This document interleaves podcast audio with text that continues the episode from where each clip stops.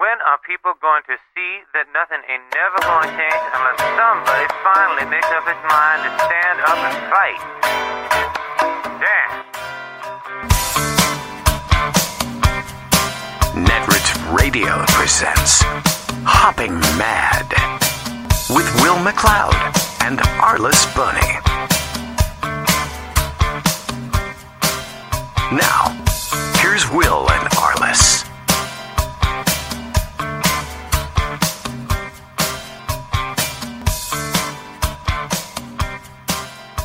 Welcome to Hopping Mad. I'm Will McLeod. And I'm Arliss Bunny. And I want to start today by talking a little bit about scheduling, just so you kind of know what's up about the show. Will and I do celebrate holidays with our families, and we record this show on Fridays and Saturdays usually. And we took Thanksgiving off, as you know, and we will be taking Christmas and New Year's off. So there will not be a show on December 26th or on January 2nd. Also, my business is incredibly busy during the months of December and January. And January really is busy for me because of a massive trade show that I have to travel to. So I will miss two weeks in January, the 16th and the 23rd, so that I can exhibit with my company and live in hell. And the good news on that is that this is the last year I'm doing that because I'm finally finishing up the training for my people and delegating that permanently so I never have to go again, which is awesome. Uh, chances are good there won't be a new show that week, but if we can work it out, we some way or other we will do that. Those for those two weeks in January. In February, I am finally having the surgery that should conquer this medical problem I've been fighting for such a long time. I do have a pretty severe case of this thing. It can be deadly, but I'm getting excellent medical care, and the surgery should solve the problem completely. So I will miss two shows in January, the 13th and the 20th. And again, I suspect that we won't have new shows for those days.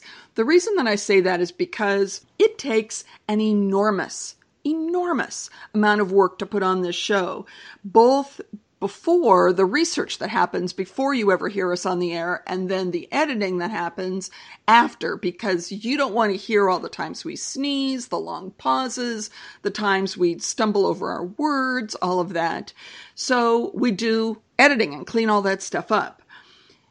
Because of all of that, Hopping Mad takes a lot of time and dedication and energy. We're happy to do that, but we really could use a third person.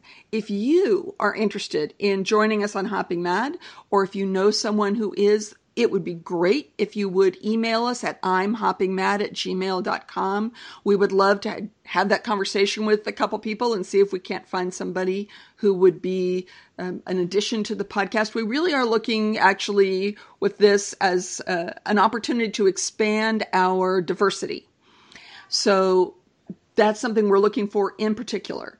Will, did you want to say anything about that? No, I completely agree with that. I am looking forward to having somebody else on. I think that's exciting. I think it would be a big help, and I think it would lower the the workload for all of us while helping us produce a better show with more variety of content. And it'll help us when one of us has to be someplace else, like in the hospital or traveling, because Will is now going to be doing a lot more traveling with his job. So, mm-hmm.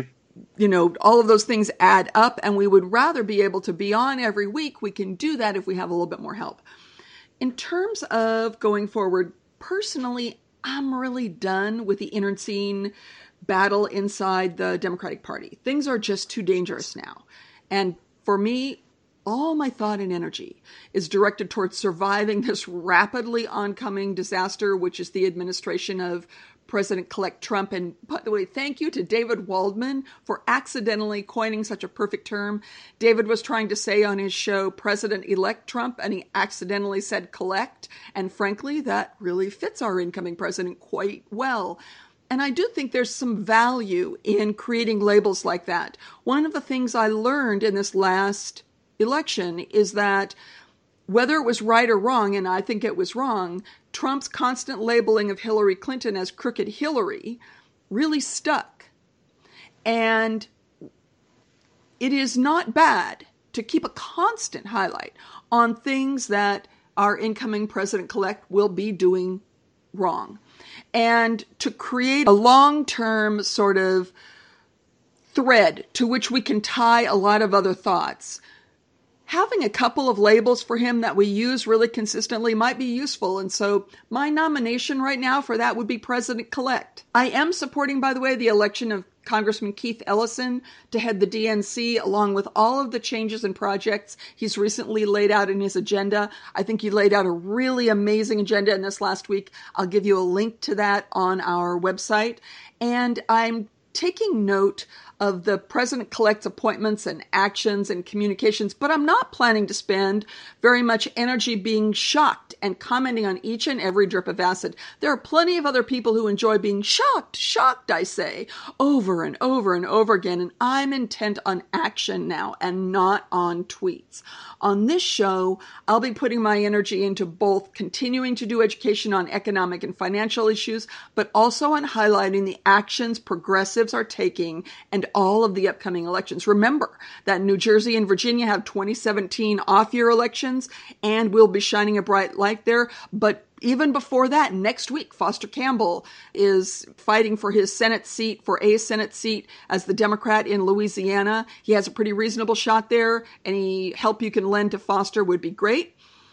We will be looking to bring more activists on the program who are embroiled in the upcoming battles. If you know someone who's in a leadership role, please help us by assisting in making the introduction so that we can request an interview of folks. I will not be putting a lot of energy into talking about how much I hate the president collect. I think you can safely take for granted that, as Daily Kos founder Markos Moulitsas has said in a recent post, if I were a Jedi Knight, I'd be a Sith Lord today because I feel the hatred flowing through me. I agree with Kos, and it's not a bad thing, and it has given me clarity of purpose as it has him. I will post a link to his really great post on the subject on his site. And if you want to know how I really feel, his words are a near perfect summary of how I feel. At the same time, unless there's suddenly a dramatic drop off in other people screaming about how hideous a human being our narcissistic, fascistic president collect is, I will be working on the fight and how we best leverage our resistance. Will? To that end, there's been a frustrating tendency for the left to get distracted. I mean, you already mentioned, Arliss, the internecine battle we're engaged in, where we're trying to relitigate the primaries and shout about every little tiny thing we can shout at each other about. Meanwhile, we're not paying attention to fighting the white nationalists who are going to end up in the White House. Further to that, we've allowed ourselves to be distracted by Trumper tantrums on Twitter. We've we've not focused on what the real stories are or fighting the really dangerous stuff. And that allows it to be normalized. I mean, that phrase or that word, Trumper tantrum, that's another word that we need to coin and use over and over and over because it highlights something that is true. Mm-hmm, mm-hmm. Here's a couple of stories that happened when Donald Trump got into a Twitter war with the cast of Hamilton.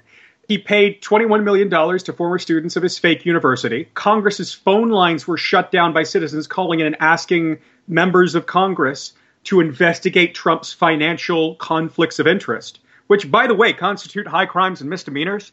Donald Trump will be the most impeachable president in history. Thank God. He's already committed these things. So we've really got to take the House and Senate back, people, because if we can do that, then we can get rid of this guy. And then we'll have, you know, Pence who's terrible, but he'll be a lame duck president because he can't command the kind of. Let's just say he's not the brightest bulb in the marquee.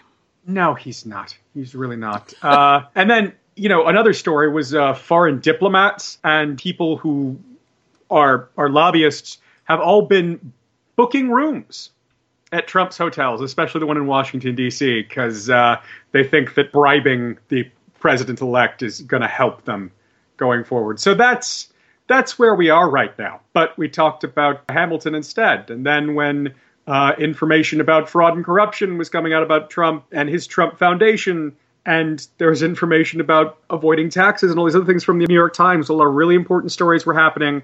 It was going to be a bad day for Trump. He went into some rant on Twitter, and people paid attention to that instead. This has happened multiple times.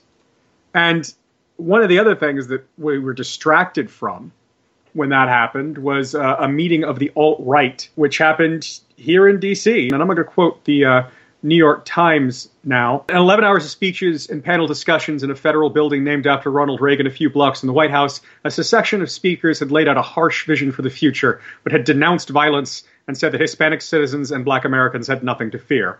Earlier in the day, Mr. Spencer himself had urged the group to start acting less like an underground organization and more like the establishment. But now his tone changed as he began to tell the audience of more than 200 people, mostly young men, what they had been waiting to hear. He railed against Jews and, with a smile, quoted Nazi propaganda in the original German. America, he said, belongs to white people, who he called the children of the sun, a race of conquerors and creators who had been marginalized, but now, in the era of President elect Donald J. Trump, were awakening to their own identity. As he finished, several audience members had their arms outstretched in a Nazi salute. Mr. Spencer called out, Hail Trump, hail our people, and then hail victory. The English translation of the Nazi exhortation, Sieg Heil. The room shouted back. That happened. And instead of paying attention to the fact that we have actual Nazis who are celebrating this victory, and we're going to have actual neo Nazis in the White House like Stephen K. Bannon, rather than paying attention to those stories, rather than paying attention to the corruption, rather than paying attention to the fact that this man comes as a pre impeachable president, we're paying attention to Trumper tantrums from Twitter and we're fighting with each other instead of getting organized. So, Democrats, take your stuff and get it together because it's time to stop fighting with each other and curling up into a ball and saying, oh, woe is me. It's time to start fighting. We have to have a plan of action ready to go on January 20th. I'm ready for that. I'm already working on a lot of that. Some of it I'll be able to talk about. Some of it I hope you'll tell us about so we can talk about it here and get more attention to it. It's time to fight people. Coming up, I'll be talking about groups that we can join that are going to be on the front lines of this battle. And we will also have an incredible interview today with Neeta Lind of Daily Kos talking about what's going on at Standing Rock here on Hopping Mad.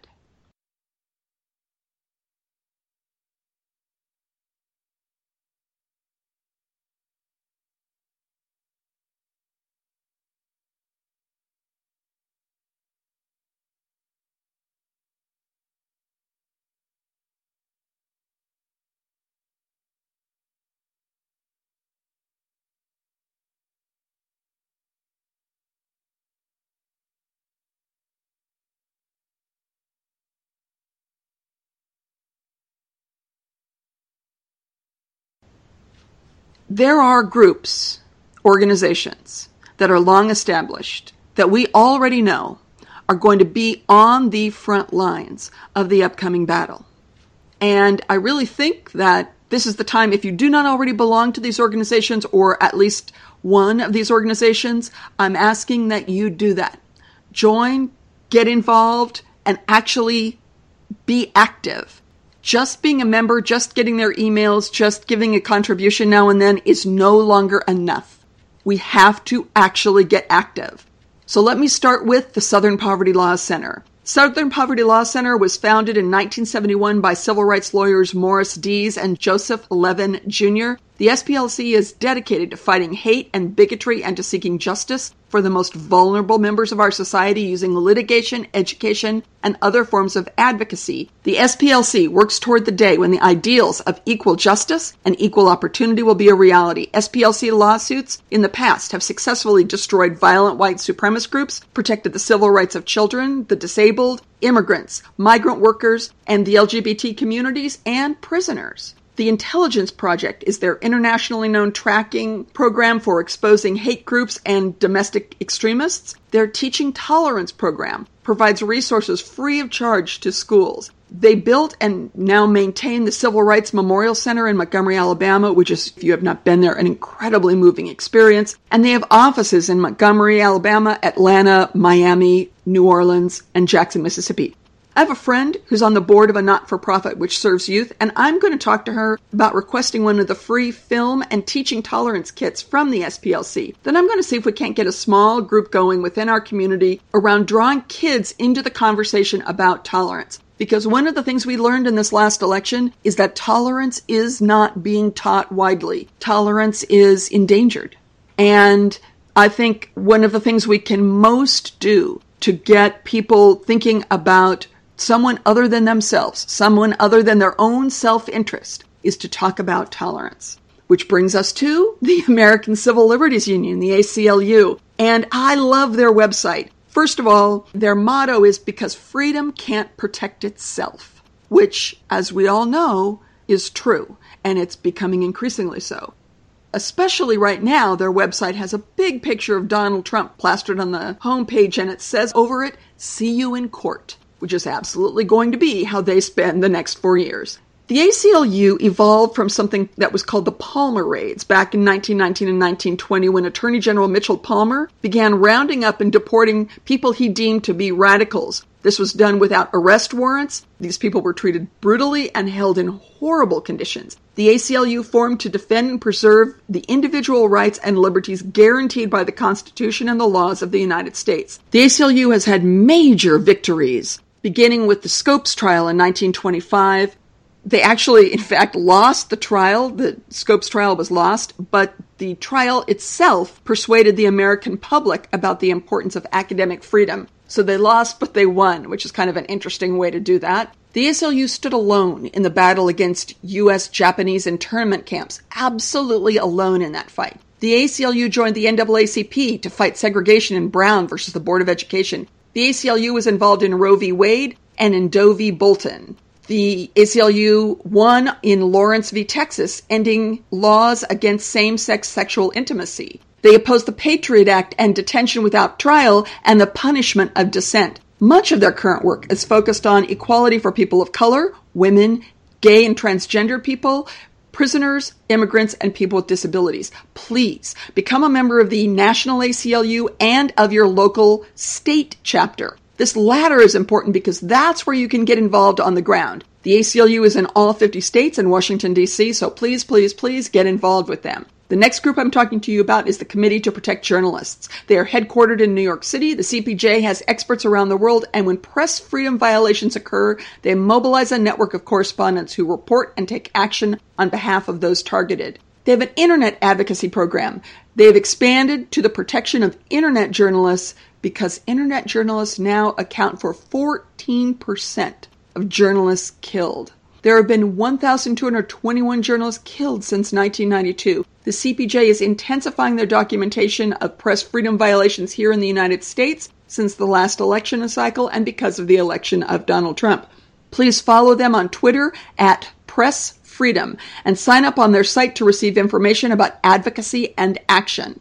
The next group, the American Arab Anti Discrimination Committee, the ADC, was founded in 1980 by the first Arab American U.S. Senator James Abourezk. This is a civil rights organization committed to defending the rights of people of Arab descent and promoting their rich cultural heritage. It is the largest Arab American grassroots organization in the U.S. and welcomes participation and support from people of all ethnic, racial, and religious backgrounds you can join the ADC listserv and become a member. And they also have a website which is full of information so that you can educate yourself more deeply. I got lost in it last night reading all kinds of really interesting things. It's really a content heavy website and a great place to go. The Human Rights Campaign and Foundation opened its doors in Washington, D.C. for the first time in 2003. They employ a full time staff of 150 people. I was surprised to know their staff is that big. The HRC and the Foundation serve as America's largest civil rights organization working to achieve LGBTQ equality at home, at work, and in every community. The HRC site has both an excellent page to help people find the best way for them to volunteer all kinds of different options and you fill out kind of a questionnaire of things you like to do and want to do and it's really well done their volunteer page is very well done and it also has a section on the site where you can look up your state and find out what's going on locally so they come at it from both sides then there's the national organization for women NOW was founded in 1966. It's the largest organization of feminist grassroots activists in the U.S. NOW's purpose is to take action through intersectional grassroots activism to promote feminist ideals, lead societal change, eliminate discrimination, achieve and protect equal rights for all women and girls in all aspects of social, political, and economic life. Their primary issues are reproductive rights and justice, ending violence against women, economic justice, LGBTQ rights, racial justice, and the Constitutional Equality Amendment. On the 22nd of November 2016, NOW President Terry O'Neill wrote this for U.S. News and World Report. Voter suppression laws are notoriously targeted at communities of color, especially African American communities. For that reason alone, such laws are an affront to the values of democracy, human rights, and just plain decency. But it's also true that voter suppression is intended to block the election of candidates who put forward progressive, inclusive, forward looking visions for our country. In short, the path for progressive advances runs through the voter suppression measures and tactics that Republicans, now white nationalists, have used to such devastating effect in recent years. End quote. I find it very interesting that NOW has come to the conclusion that voter suppression is a feminist issue. And I like it that they're seeing things in a bigger, more intersectional way. I think one of the problems with progressives is that we get locked in our smokestacks of specific concerns and we forget that there's a bigger world around us. However, going back to an even more narrow focus, now I'm on the National Abortion Rights Action League. And it's funny because I've called NARAL NARAL for so long I'd forgotten what it stood for. And on the web, they go by prochoiceamerica.org. And I think actually that's a really good name for the organization. But they are laser focused on protecting and expanding reproductive freedom. They are very much a lobbying group working directly with or against legislators and for legislation. They are organizing to make sure legislators hear from pro choice people and they make connections between how what happens in DC impacts people and individuals locally. They're working through the political process to support and oppose candidates based on their views on choice. NARAL also has 22 state affiliates where much of their groundwork gets done, and this is where you can get directly involved. But they don't have affiliates in all states. If they don't have one in yours, maybe that's a conversation worth having with National. And the last women's organization that I'm going to talk about is Planned Parenthood Action. There is the Planned Parenthood Foundation of America, and they're a community based healthcare provider, which just recently turned 100 years old, by the way. But the Planned Parenthood Action Fund Planned Parenthood Action is the political arm of Planned Parenthood, and that is the place to get involved. PP Action has local organizations in all 50 states and in DC. In some of the largest states, there are multiple local organizations, so you don't have to drive as far or look as far in terms of figuring out where to get involved. PP Action also has communities, including Latinos for Planned Parenthood, Planned Parenthood Black Community, Planned Parenthood Global, Planned Parenthood Generation Action, and a clergy advocacy board. Their issues focus on abortion access, birth control, healthcare equality, which includes, and again, this is when I talk about intersectional things, they include the ACA and immigration reform when they're talking about healthcare equality. They talk about sexual assault, attacks on Planned Parenthood, state attacks, sex education, and voting rights. And the last organization I'd like you to think really seriously about is Daily Kos a lot of us go to Daily Kos and read the information there. We get involved maybe by commenting on some of the posts and things there. But what we really need to do at Daily Kos is spend a little money. And I'm asking you to chip in three to five dollars a month to support Daily Kos. They are the 102nd most heavily trafficked website in this country. And that's an enormous workload on a tiny, tiny number of people managing that site if we as progressives are going to have a place where we go to have an entire bandwidth of information of progressive issues and concerns, that is Daily Kos. It is absolutely Daily Kos. They're the leaders in that area by a mile. And we need to support them and help keep them on their feet. $3 a month would make an enormous difference to Daily Kos. If you can see clear to do that, I would really, really personally appreciate it.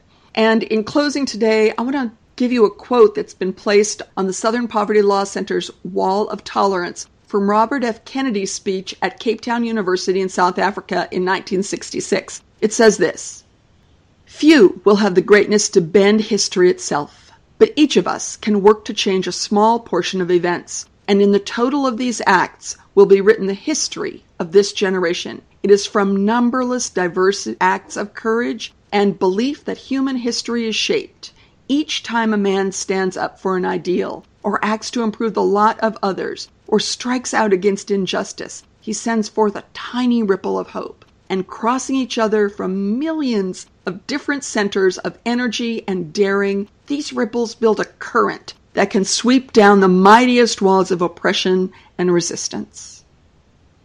Coming up on Hopping Mad, we have our interview with Neeta Lind from Daily Kos. Here on Netroots Radio.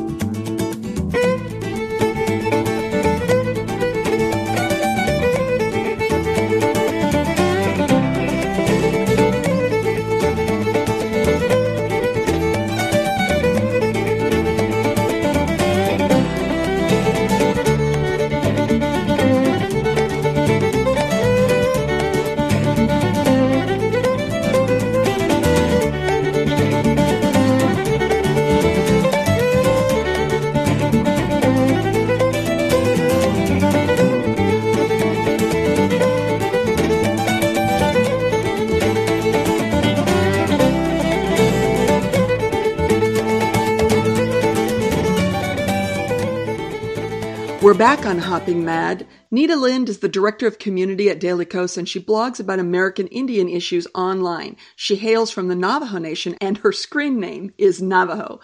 I have spoken about what is happening with the $3.7 billion Dakota Access Pipeline project at Standing Rock in the past on this show, but I'd like to begin by asking you, Neeta, how you have been describing it to people who are unfamiliar with what's going on.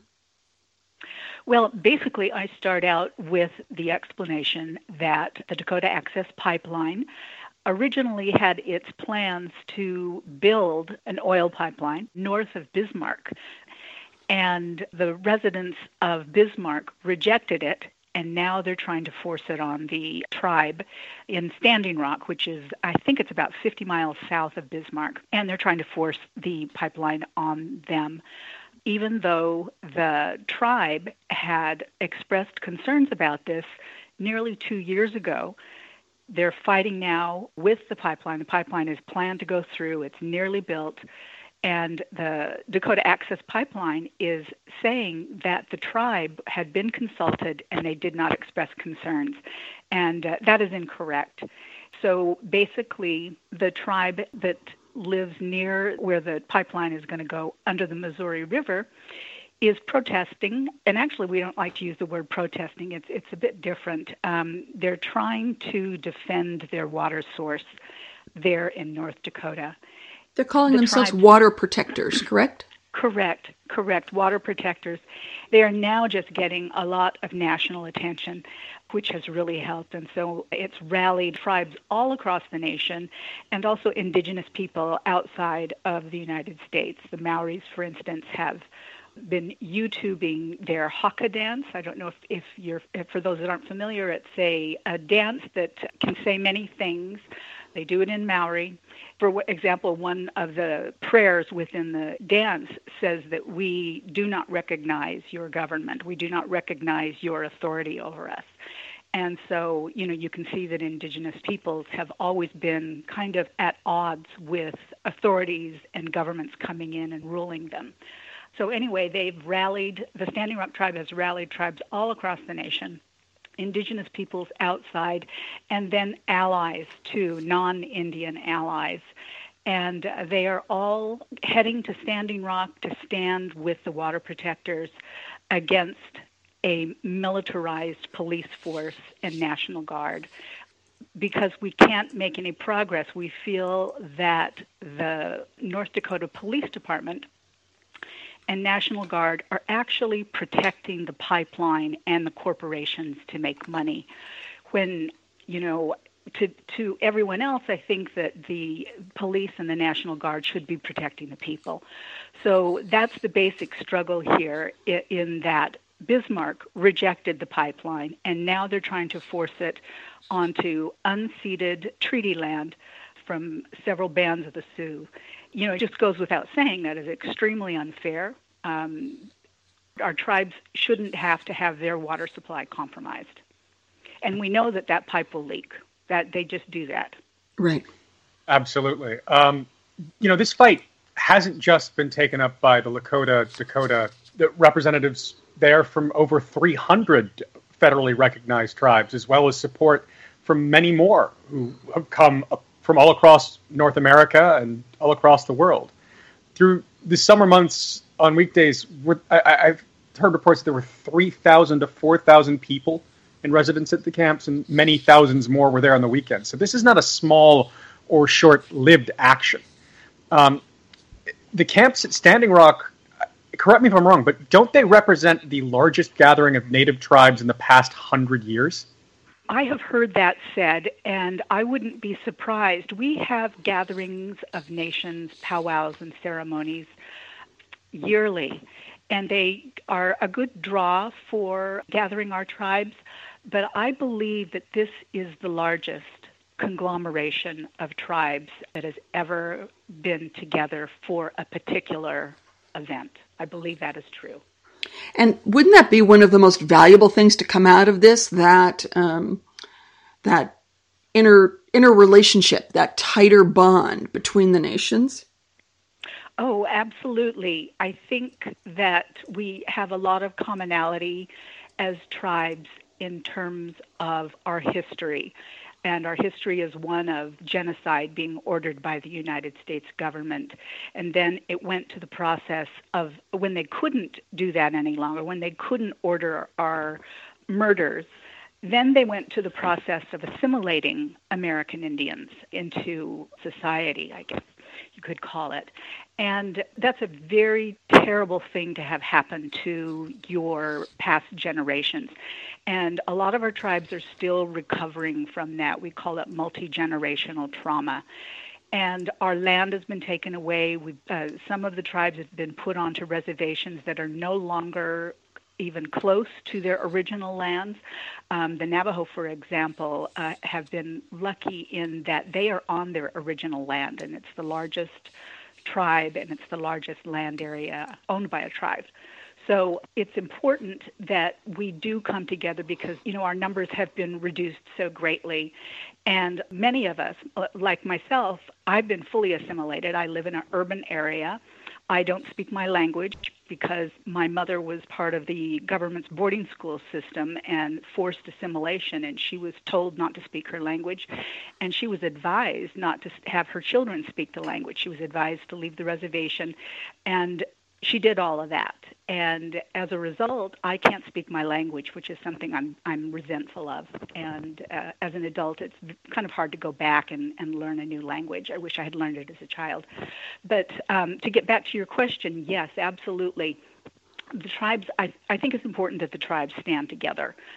We are stronger that way. There are a lot of tribes that have not been federally recognized, and they are lacking the value of that. We need to fight for them. We need to stand up for them.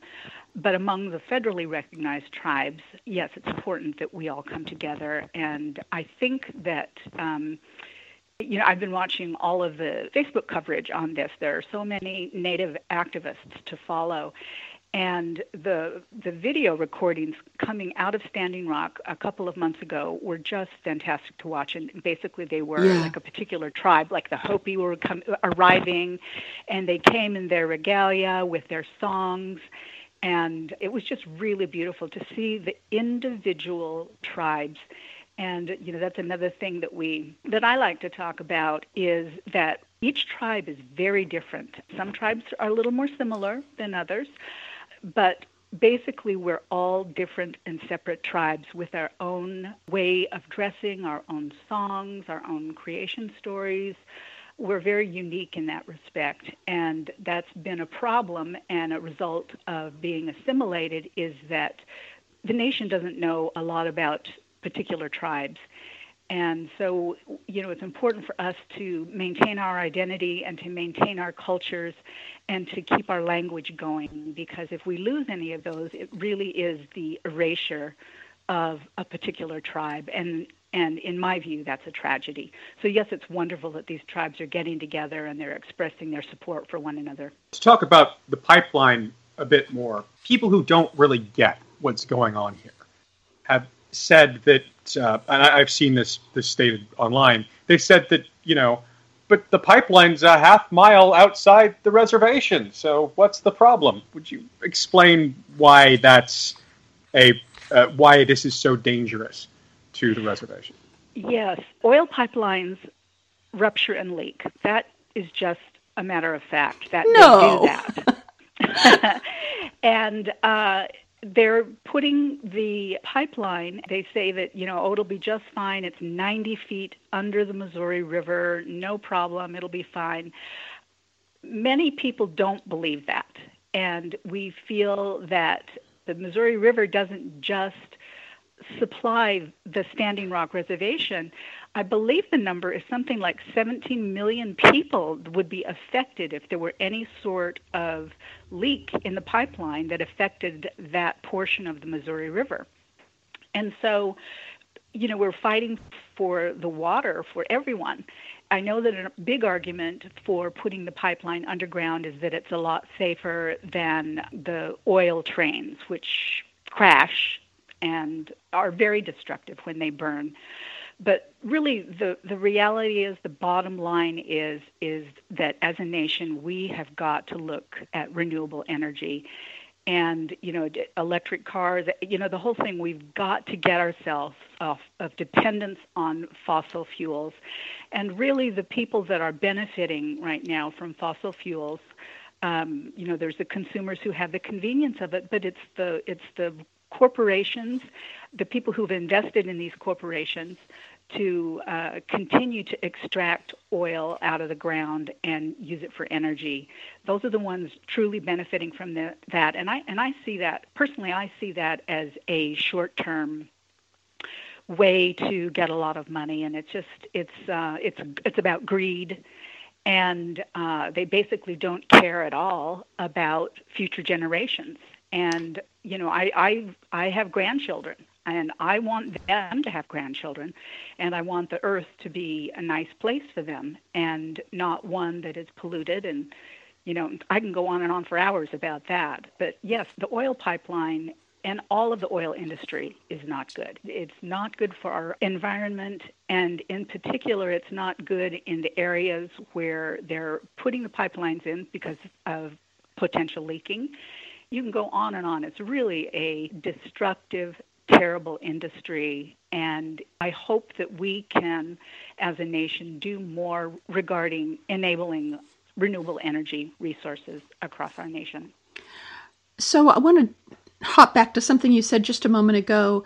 At this time, President elect Trump still owns stock in Energy Transfer Partners, and he owns stock in Phillips Petroleum, which owns 25% of the DAPL project.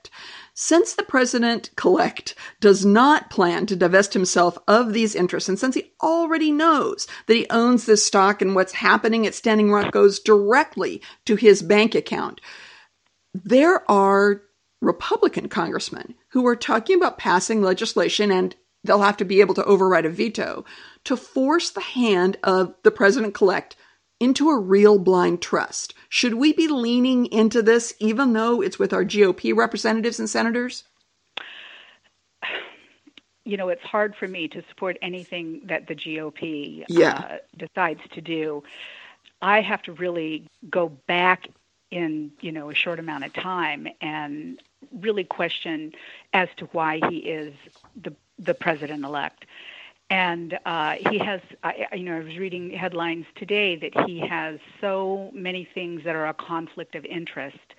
And it's really, it's a tragedy, it's a terrible shame that this man has been voted to be our president because he's not fit to be our president. And I think his financial investments, I think all of his financial holdings point to someone who is completely compromised and can't govern our nation fairly. So the blind trust thing, I, I don't know how I just don't know how they're going to do that. Yeah, I, I, I don't, don't, know how they get there either, can, but yeah, I don't think I don't think he can take his attention away from, you know, what he has been doing in the past. So I can't speak to it further. I'm just yeah. so furious about the whole thing. I'm with you there. Uh, we're going to ask you several questions which may sound the same, but they're intended to highlight different issues of land, history, religion, and environment. So even though these aspects are closely intertwined, they're not entirely the same. And I'm going to start by asking you about the land. The relationship between people and their ancestral lands really is special. Be it the Celtic Irish or the Kurds or the Eritreans, land means more than property value. Would you speak a bit about why stopping DAPL is so important from this perspective? It's a very complicated issue, and we get back to a lot of violations of treaties that were made between individual tribes and the U.S. government. There's a great map going around somewhere. It would be easy to Google. It's a map of the existing Standing Rock Reservation and a map of the 1851 treaty lands, and I believe there's another year in there too when more land was taken away. I believe it was 1861. Anyway, if you see the original treaty lands that were established for the Standing Rock Sioux, it's huge. It's a huge area, and it includes the area where the pipeline is going to be put in. And those lands were unceded, uh, meaning they were taken away by the government from the tribe because the government needed them. So, what this boils down to is that indigenous people are connected with their land. It's where our graveyards are. It's where our children have been born. Uh, you know, we've adapted to that land. And through that whole process, we've created individual cultures among our tribes. And as I mentioned earlier, the genocide that was perpetrated by the U.S. government, and then they went to assimilate the cultures. Again, it was an erasure of those cultures. It was trying to take the Indian out of the man and keeping the man. And I'll say it again, it's it's a tragedy because we want to maintain those individual cultures. Everyone should have a right to their original culture. And for a government to go in and try to erase that culture, that's really a terrible, terrible thing. And so our, our land is part of maintaining our culture and maintaining our identity as individual tribes. And uh, you know, you look at some tribes, and I, I can't name all of them. I, well, the Cherokee, I think, would be would be a good example. I don't believe that yeah. they on, are on their original lands. I believe they were completely moved. The Ponca too. The Snowbird so, Cherokee um, in uh, the mountains in the Carolinas are still on some of their original land, but none of the rest of us are. Yeah. So you look at that, and that's that's really a terrible thing. And it would be, you know, I, I think it needs to be recognized you know, I, I think that Australia did a very good thing in apologizing to their Aboriginal people and it would be nice to get an apology from the United States. But then also, you know, that's just one token of a thing, the right thing to do. Another is to actually have some actions that help the tribes maintain their culture. There you go. You know, get yeah. recognize their sovereignty helping them with keeping their languages, you know, listening to them. You know, there's a, there's a lot of things that could be done. But yes, it's important that um, we recognize that the, the, the land is so important to maintaining our cultures. To talk more to a lot of this uh, and talk about the history, we're talking about construction. All construction is on land that used to do something else. But in this case, the, the pipeline construction has already dug up graves and erased some ancestral villages. Why is preserving these historical and archaeological sites of particular importance? I think that that's something. I believe it's called the NAGPRA. It's the um, let's see, I can't remember the exact words for it, but it's a it's a protection grave sites and archaeological sites for Native Americans.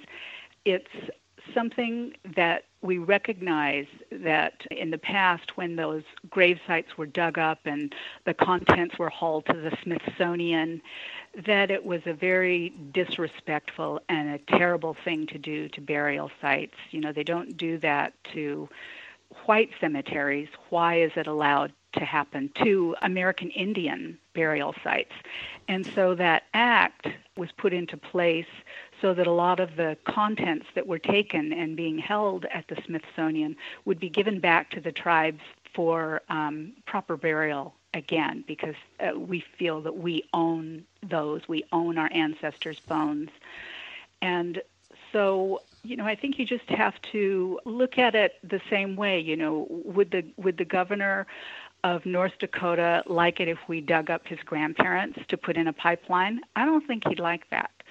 So, you know, again, uh, renewable energy uh, shouldn't do that. But these pipelines are so what's the word? They're so invasive with the way that they have to to operate, and you know they want to build in a straight line, and if it goes through a, a Native American gravesite, they don't really care. But we care. We care. It's uh, it's a it's a violation and a terrible insult to our ancestors and our culture. And it's just one more thing that has been done to us to destroy our cultures and, and tribal identity. We'll come back in the extra mad section, the extended part of the interview, and ask you some more about the religious and environmental impact of this. But I wanted to skip and ask you about environmental racism specifically, because I think that in particular applies here. And you, you kind of touched on it a moment ago when you said this doesn't happen to white cemeteries. Why does it happen to, you know, the cemeteries of indigenous peoples? And that is, uh, you know, definitely a form of racism, but there's environmental racism here too, correct? Um, yeah, and I think that uh, when we started the interview, I completely touched on that. The pipeline was to go north of Bismarck. The, when when the residents of Bismarck, who were primarily white, objected, there was no contest. Uh, it was not contested by uh, DAPL, Dakota Access Pipeline. They rerouted it and they're forcing it on the Standing Rock Sioux, and they're jeopardizing their water supply. And when Standing Rock objects, DAPL doesn't care you know, and they militarize up and they're going to force the pipeline to go through. I think that is definitely environmental racism. We've, and didn't we've seen it in South America. We've we've seen it all over the world uh, regarding. We've seen it on the culture. Apache reservation in this country. We've yes. seen it, in fact, on the Navajo reservation, haven't we? Didn't yes. Yes, uranium mining, uh, yes. Uh, coal mining. Um, yes, they've been they've they've been terrible, and they've left uh, the uranium mining has left terrible radioactive legacies on the Navajo reservation. I had a cousin who died of um, uh, lung cancer because he was in the uranium mines.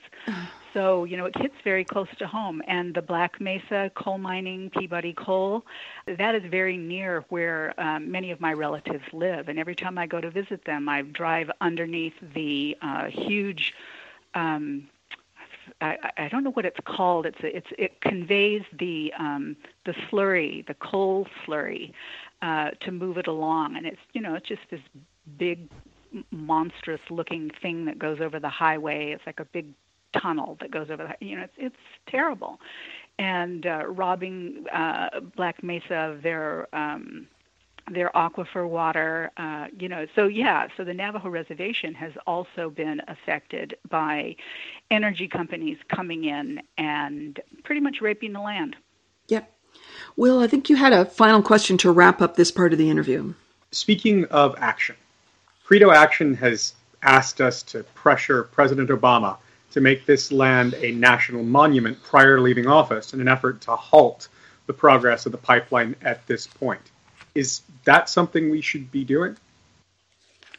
I think that we have to be very appreciative of our allies doing anything and creating anything and having any ideas as to try to, you know, uh, stop this. And I think that Obama is pretty much our last chance on that. And there has to be something that he can do. There has to be, I, I want him to step in.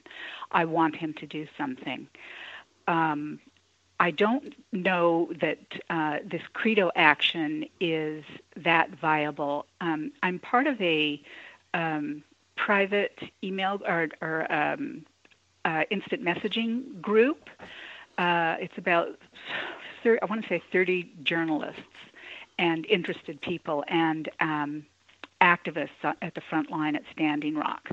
And the Credo action has not come up as something that, you know, oh, this is great, we need to get behind it. And um, honestly, I have not looked at it to see if to see if it would be effective. Uh, but I but I do I do respect and I and I appreciate Credo you know stepping in to to try to do something.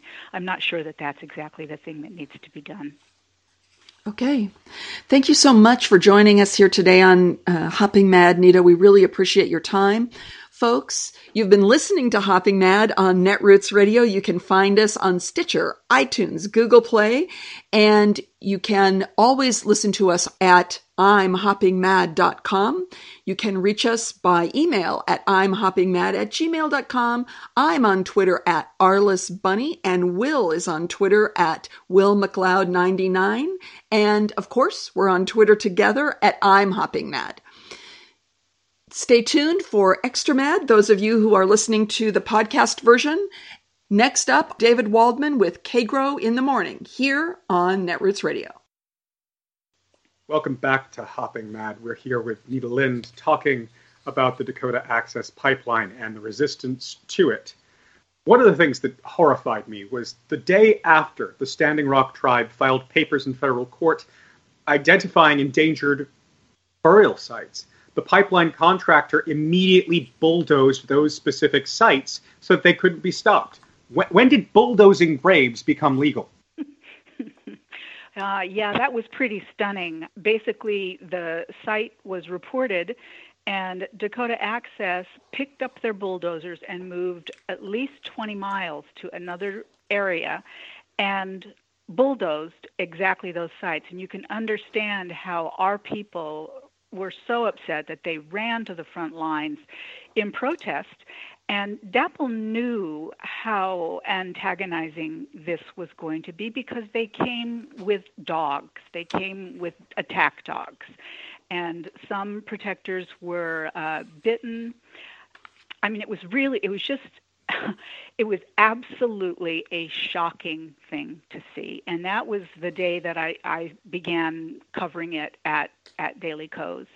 People were, were writing a little bit about it and I was watching it. But the fact that the, that the Dakota Access Pipeline people would deliberately go and and destroy burial evidence so that that site could not be looked at and declared a, a sacred site and, a, and an untouchable site. And they knew they would be, be met with resistance and they were prepared. They were prepared with pepper spray canisters and attack dogs. And, and I, I just I still can't get over it. But that that was the day that the world really started looking. It made uh, that event, that particular egregious event, made it into national news, and it's it's really fortunate that Amy Goodman from Democracy Now! was there and got it on film, got the bloody snouts of the dogs on film. She was able to, you know, get right up there and, and talk to one of the, the, the dog owners or dog, um, I don't know what you call them. Handlers, or, yeah. Or what handlers? Thank you. Yeah, so that was a very terrible, terrible day, and you know, a lot of the events since then have not been better. they've been pretty terrible too. Yeah.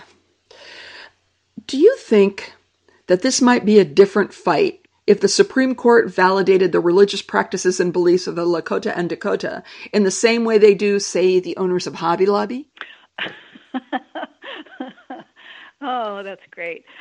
Yeah, yeah, it could be. It could be. I mean, that, that could be something that would that would make a difference. Boy, I mean, not this Supreme Court. I'm just Supreme dreaming. yeah, I'm just dreaming here. But I mean, my point being that you know, Hobby Lobby, they go, you know, way out on the end of the end of this tiny little, you know, branch of a, you know, of a limb in order to justify the behavior of Hobby Lobby. And they can't manage to wrap their head around basic religious tenets of entire nations of people. Yes, we do not get the same consideration that a lot of white groups get around the nation and a lot of religious groups get around the nation. We, we just don't get the same consideration, and it would you know I would like that, but uh, yeah. we uh, that that is that is that is our history of dealing with the United States government and some of the political factions in the country we don't get the same consideration. Our religions aren't protected. And a perfect illustration of that is that there are Sundance grounds in the path of DAPL. Yeah. Which, you know, sites that should be, that's like putting a pipeline through the middle. Folks, for people who don't know, that's like putting a pipeline through your church. Mm-hmm. Um, so, correct. anyway. You know, we know, we know that these tar sands pipelines or any oil pipeline breaks with great frequency. And we know that they've poisoned a number of rivers already. Uh, this pipeline threatens not only the water source, and we've talked about this, for the Standing Rock Reservation, but because the Grand River is a feeder into the Missouri, which is the longest river in the nation, uh, the water supplies of, I think you said 17 million Americans. Would you talk to us a bit about how organizers have connected to larger interest groups associated with water security and climate change? Well, I, I, you know, you look at the whole environmental movement, and we have a group of natives that are con- concerned about environmental issues. We walk hand in hand with all the other environmental groups around the nation. Robert Redford put out a video, I believe it was the NRDC that he was speaking on behalf of. We're aligned. We're just, we're all basically aligned in our environmental concerns, and all of the environmental groups around the nation have joined with us. They're standing with Standing Rock at this point. And you know, it's not just Standing Rock that has that is being threatened with a pipeline. There, the pipelines are being built right now all over the nation. It's something that the nation needs to be aware of. Again, we've got to get off of fossil fuel energy. We've got to get onto renewable energy. I wish all that money was being put into a renewable energy infrastructure instead of oil pipelines or and then other methods of extracting and transporting um, fossil fuels. But yes, environmental groups across the nation have been tremendous allies for us and I think we all have the same, you know, the same interest and the same goal, and that is to try to reverse climate change. You spoke a moment ago about the dangers that the protesters have been facing, and for instance, at one point, the sheriff in charge confused peace pipes with clubs, and he, he, he called them pipe pipe bombs. Pipe bombs, nice. Uh, and I mean, they they just he said he said that we were shooting with bows and arrows too. Are you kidding? I'm not kidding. I'm not kidding. They're trying to trump up, that was a great word, the reason for their aggressive behavior. And in fact, they will yell across the line, you know, through their bullhorns that you are being aggressive, you people are being aggressive, when in fact they're just standing there and they're literally praying, which, you know, will sound like singing to some people, but they are praying and they're praying for the uh, pipeline to be stopped. They're praying for the people building the pipeline that they will, you know, get some moral courage.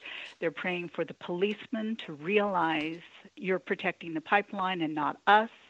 So, and you'll see lots of video where the water protectors have their arms out or up and saying, We are unarmed, we are unarmed. And then they'll be tear gassed or pepper sprayed, I guess I should say and you know you've heard all the terrible stories about being shot by rubber bullets and concussion grenades and things have been thrown over at them. There was that terrible night when it was below freezing. Oh yeah. And they sprayed already freezing cold water on the water protectors. Several went into hypothermia. I believe 300 people were injured that evening, either in terms of hypothermia, there was a, a cardiac arrest where the person was revived on the scene.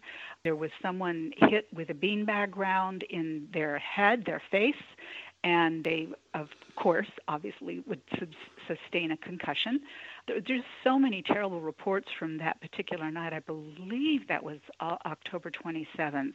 But that was just incredible to watch that unfold over social media. And social media has just, social media has really helped give momentum to this movement. Facebook and, and Twitter, you can laugh at them all you want, but they've really helped bring national attention to this.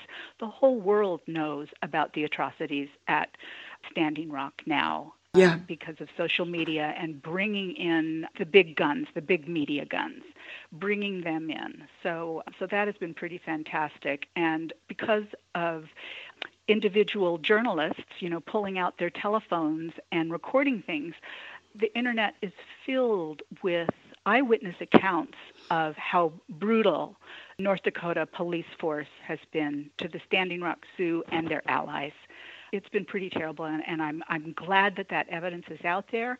They can say whatever they want. They can change their Facebook page as much as they want. They can you know try to influence the the businesses in Bismarck not to sell supplies to people supporting standing. I mean, they you know it's amazing what this police force is doing, and I don't think they're coming up with it on their own. I really think that they're just a puppet of Dakota Access Pipeline. I think you know I think oh, yeah. that, that the pipeline is calling the shots and the police force is doing their bidding. They are minions for Dakota Access Pipeline. So, armed ranchers, the Bundys, and their friends, took the Malheur refuge by force, and the government waited patiently and nonviolently for weeks. That land was never theirs. In fact, it was Paiute land, quite frankly. And on the other mm-hmm. hand, Weapons are not allowed in or around the camps at Standing Rock, and Standing Rock has really enforced that with their people. And still, Correct. peaceful water protector protesters have been arrested for praying. Yes. It is. It's it's mind-boggling, isn't It's it? mind-boggling. Um, it's staggering. Yeah. If you if you look at the photos of the Bundy events, and you see and the one in Nevada too, where um, the guy he's like on an overpass and he's yeah, the got a sniper, gun the trained guy with the yeah. sniper rifle. Yeah, Yeah.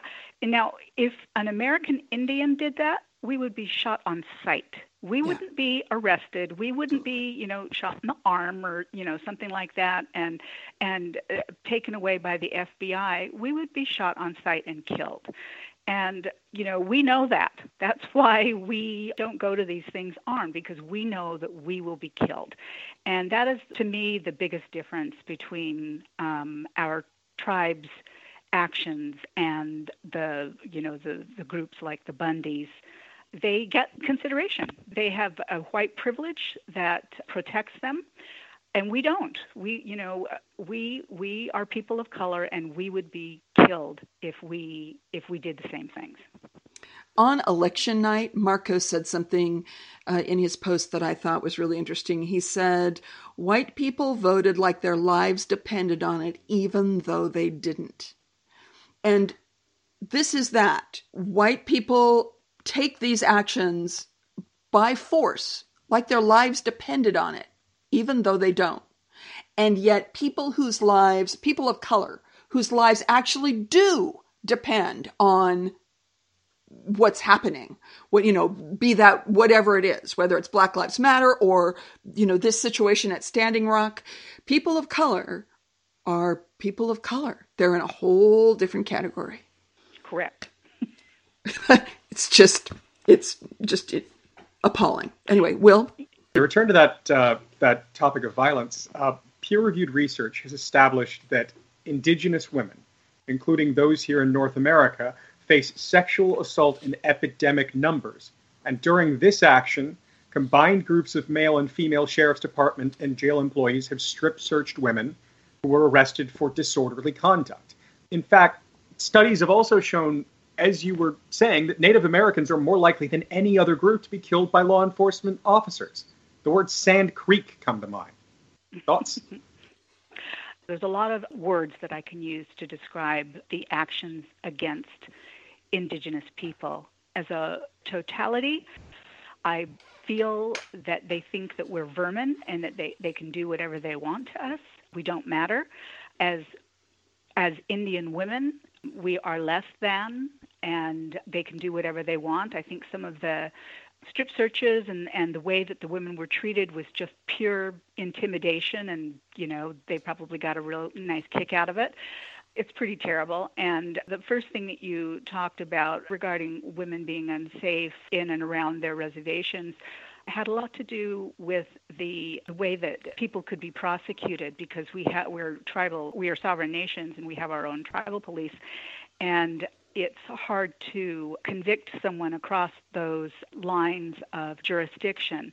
There's a different jurisdiction on the reservations, and there's a different, you know, and there's the jurisdiction outside of the reservations.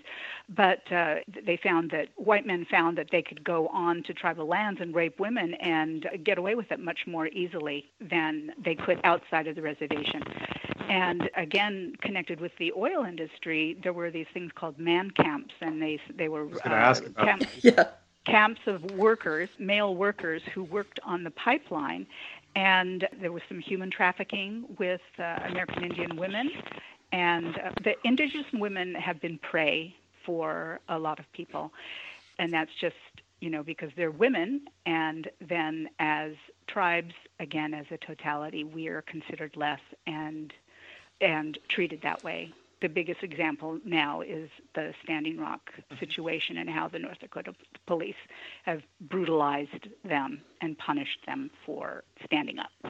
Talk about those those man camps just for a second. You know, you talked about human trafficking, assault, rape, drug crimes are another thing that are on the rise. But the thing is, law enforcement doesn't do much to prosecute these criminals, and this goes well beyond the pipeline and has been going on for years with no awareness outside of these immediate areas. How can we shine a light on this, perhaps, and make it into a, a pressure point for future action? Well, I, I think it's a matter of doing exactly what you're doing, and that is reporting and not forgetting about it i think is is an important thing not letting it go away. We have to keep bringing it back into the news and anyone who can should report on it just like you're doing right now. And that is the way it gets into other hands into the media you know like a, a national source the big media. They're the ones that need to act on this the Standing Rock situation has been a perfect flashpoint to draw attention to this to this situation. It's become very high profile, and it is, and it's because of citizen journalists reporting things. So I, I think I think everybody as individuals needs to take some responsibility for keeping our stories out there. You know, share them on social media. If you have a website that you report at, report it tweet it to Democracy Now! and to media outlets, the the really big ones, you know, NBC, MSNBC, try to get it into their hands. So I think that's what we have to do is we have to keep talking about it. I think it's interesting all the different ways different organizations have sort of tied into what's going on at Standing Rock. I've heard, for instance, about the water issues from river keepers. I have heard about the climate change issues from a number of different international organizations. I think it was the ASPCA that sent me a an email about the horses that have been shot and killed by law enforcement there at Standing Rock. So I, you know, we as progressives, we have all these different interests but something like Standing Rock really does give you an understanding of the intersectionality of all of these things. And I, I've, just find that interesting. Yes, I find that interesting too. And I heard the same story. I don't know if it was a different horse organization or another one, but they have been contacting individuals at Standing Rock and offering aid to help the horses that are still alive and being housed at the camp there, getting them supplies and making sure that the horses are being taken care of. And and, uh, and you know we we take very good care of our horses when we have the means to do that. But it was nice for these horse groups to reach out and be concerned about that and to make sure you know to contribute to the feed of yeah. uh, the animals is is really a, a beautiful thing to see. So I was aware of that and trying to think of some of the other organizations.